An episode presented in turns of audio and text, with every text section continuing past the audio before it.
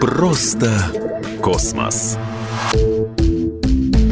Здравствуйте, это Егор Зайцев и «Просто космос». Юпитер – самая большая планета в Солнечной системе. Если бы вы объединили все другие планеты в одну, то Юпитер все равно был бы в два с половиной раза массивнее. Трудно понять, насколько огромен Юпитер. Но поскольку мы обнаружили тысячи экзопланет за последние десятилетия, возникает интересный вопрос о том, как их сравнивать. Другими словами, насколько большой может быть планета? Ответ более тонкий, чем вы думаете.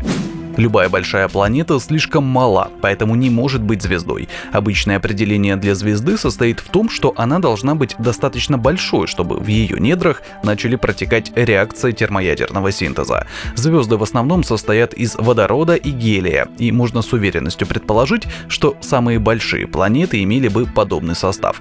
Солнце примерно на 75% состоит из водорода и на 24% из гелия. На оставшийся 1% приходится более тяжелые элементы. Юпитер — это примерно 71% водорода, 24% гелия и 5% других элементов.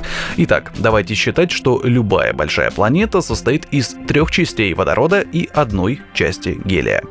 Наша сегодняшняя героиня просто бьет все рекорды. Знакомьтесь, HD 106-906b. Это просто невероятная планета, которая больше Юпитера в 11 раз. Расположена она от родительской звезды примерно в 650 раз дальше, чем Земля от Солнца. Сама же система HD 106-906 расположена на расстоянии в 300 световых лет от Земли. Однако это не мешает наблюдению за ней, ведь этот газовый гигант не дает покоя покоя ученым.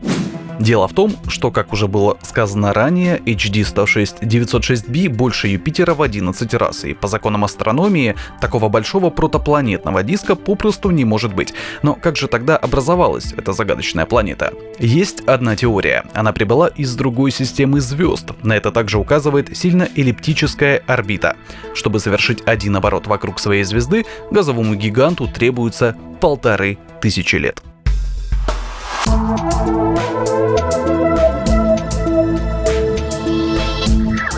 Просто космос.